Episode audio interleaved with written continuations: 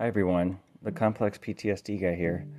I wanted to do a follow-up to my last podcast. I definitely want to state for this particular podcast that I'm not a doctor, a drug counselor, a dietitian, or a psychologist. I'm just a guy living with complex PTSD and I'm sharing my own experiences. I want to say that today's podcast is a little bit longer, mostly because of some personal things I want to share towards the latter half. My last podcast talked about the damaging effects of alcohol on our DNA, and that in turn affects your whole body. I want to follow up with some research on how to repair your DNA, depending on the severity of your drinking habits. As I've mentioned in the past, I definitely struggle with binge drinking. I want to talk about something that happened a few days ago on Easter that made me feel very differently in a positive way.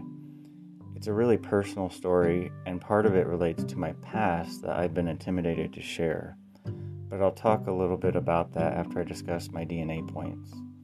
I've also posted 2 new articles to my Twitter account that go along with today's topic. Also, although in this podcast I'm only referencing one of them, the first article, which I won't be covering in this podcast today, it was written by Michelle Starr in January of 2018. And the research for her article can be found in the Nature Journal at nature.com/articles/nature-25154. And the second, which I will talk about here, titled Veggies Contain Chemicals That Boost DNA Repair and Protect Against Cancer. This was found in sciencedaily.com and was published in 2006 through Georgetown University Medical Center. I want to begin with over the past month, I have had really severe depression. It has been some of the worst I've had in years, like not wanting to get out of bed type of depression. I know depression is apparent for a lot of people with any form of PTSD.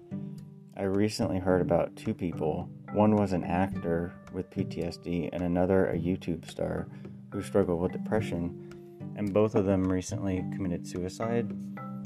It kind of made me want to do this podcast today to help prevent things like that from happening. By simply sharing my own experiences, maybe it will help someone. One thing that I know of that helps me when I am in this state is maintaining my diet and my exercise. To start off with, I'm only going to talk about diet. So in relation to my last podcast, I want to share things that I've studied that can help repair your DNA. I didn't really know a lot about DNA until recently. I had my ancestry research through my own DNA about a year ago. It was really eye-opening.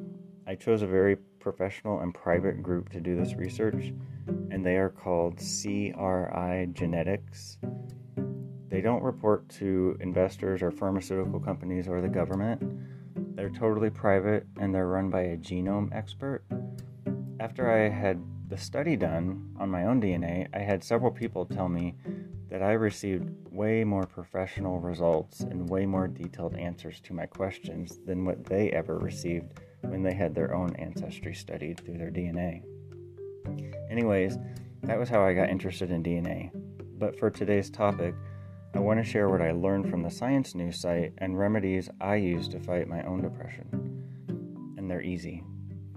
The Science News article stated that, quote, in a study published in the British Journal of Cancer, published by the research journal Nature, the researchers show that in laboratory tests, a compound called indole-3-carbinol, I3C, found in broccoli, cauliflower, and cabbage, and a chemical called genistein, found in soybeans, can increase levels of BRCA1 and BRCA2 proteins, and these repair damaged DNA. Here's some of my own remedies. As I mentioned months ago, I began working with a personal trainer to get in shape. He put me on a food app called Nutritionix, and it tells you how much protein, fat, etc. you're eating. I didn't realize how fattening mayonnaise was, as this was one of my favorite dressings for sandwiches. I also didn't realize how fattening certain things like a small bag of potato chips or even a small scoop of a sandwich spread can be. I have mostly cut those things out of my diet. I have read that fried foods can lead to being less happy. Eating fried foods and certain foods can make you more happy. Like, for example, protein-rich foods can help ward off depression. I believe this is totally true. After I started working out with my trainer, he had me drinking protein shakes regularly. I always felt a lot better after drinking them. I felt more mentally stable and balanced, and I felt calmer. During my weight training, I had already learned that broccoli was one of the few foods you can eat that has a good source of protein and is very low in fat. And as I mentioned before, the Science News article includes broccoli in one of its DNA repairing categories. And since I am not a soybean lover, I will simply replace this with soy milk. So soy milk and broccoli are really valuable for DNA repair. And if you've been abusing alcohol, you might want to go to those two foods. And of course, try to get the alcohol out of your life. I know that can be the hard part. I was talking with a massage client the other day about activities we both do for health and how diet can be a tricky thing for people to manage. I told her after using my food app and working with my trainer, I came down to two simple things almost anyone can eat to get their protein and keep the fat away. One is eating a homemade meal, which is a bagel, toasted bagel, with turkey bacon and egg white, and make it into a sandwich each day. I use a plain bagel with no spread on it and add Jennie-O turkey bacon, and you can buy egg white in a carton. It's a pretty good sandwich. Another is buying low-fat milk and cereal called Post Shredded Wheat Big Biscuit Cereal. It's literally one big shredded wheat biscuit that you put in your bowl. Those are the two easiest things I have found to eat that are good for you, and they're not expensive. Eating healthy can be really challenging because people think it's expensive and elaborate. But with those two things, it's not expensive or elaborate. It's really no different than cooking bacon and eggs with toast, except you're eating a leaner bacon with egg white and a bagel. And if I want something for dinner, I would get a healthy choice meal that has no rice in it. The rice tends to have more sugar, if I'm not mistaken. So usually meatball marinara or beef merlot, healthy choice meals. Those are two easy things to buy. One other topic that I wanted to quickly share occurred on Easter. This is much more personal. I went to visit an uncle in a nursing home. He fell down and is physically handicapped from an accident he had back in the 1960s when he was drinking and driving. He had a car accident. He had to relearn everything, and his memory has always been a little bit fuzzy about things. He even dresses like it's the 1960s. He still wears those clothes. He's kind of stuck in that time frame. He hasn't taken good care of his health over the years. He did stop drinking after the car accident, but he still never really took good care of his health. A lot of it was his diet. It was really hard to see him in the nursing home. He's a really curious person, and he's easy to talk to. He's also a little bit zany. He'll make random comments like, "Did you know that space aliens landed in the front yard yesterday?" "I really mean it." He'll say things like that, which he's always being a little bit humorous, but at the same time you can't tell if he's making it up or not. Anyway, when I was at my lowest point in my life a few years ago and out of work, I came back to Illinois after being in North Carolina for a few months with my friends. I lived with this same uncle when I came back here. I don't know what I would have done if I couldn't have lived with him. My PTSD was all over the place, and I was in high survival mode, like as high as you can get. I luckily found a job nearby when I came back to Illinois, but he let me live with him from June of 2018 until October that same year, until I moved out that month in October. It felt like a lifetime because I don't like depending on people. The good thing about living with him is that his home is completely dry. There's no alcohol allowed. And after about 1 month of living with him, I actually had stopped drinking. It was almost like what I would imagine rehab as being. I don't think I drank until I moved out.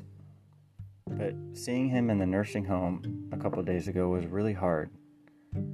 It inspired me to want to get sober again. Remembering staying with him was a good thing for me. I'm going to mention something that I have been intimidated to share, But I was watching an episode of The X-Files on Hulu at about 1 o'clock in the morning last night. I just wasn't tired. And the episode was just too coincidental. And I personally don't believe in coincidences. The episode was Season 1, Episode 13. And it was about Agent Scully's father dying. What's weird about it is that the father in it is one of the key people from the show Twin Peaks that I've mentioned on here before. Twin Peaks has the character Laura Palmer, who I've discussed here in relation to my own trauma. The X-Files episode was titled Beyond the Sea, just like the song. I didn't know Hulu had X-Files because it's one of my favorite shows. I recently found out X-Files was inspired by Twin Peaks, so go figure. But this episode reminded me a lot of the things that happened to me 3 years ago, just before I lived with my uncle. Especially the part where Scully sees the blue devil on the wall. So anyway, the point I want to share that I have been intimidated to share has to do with an event that took place 3 years ago.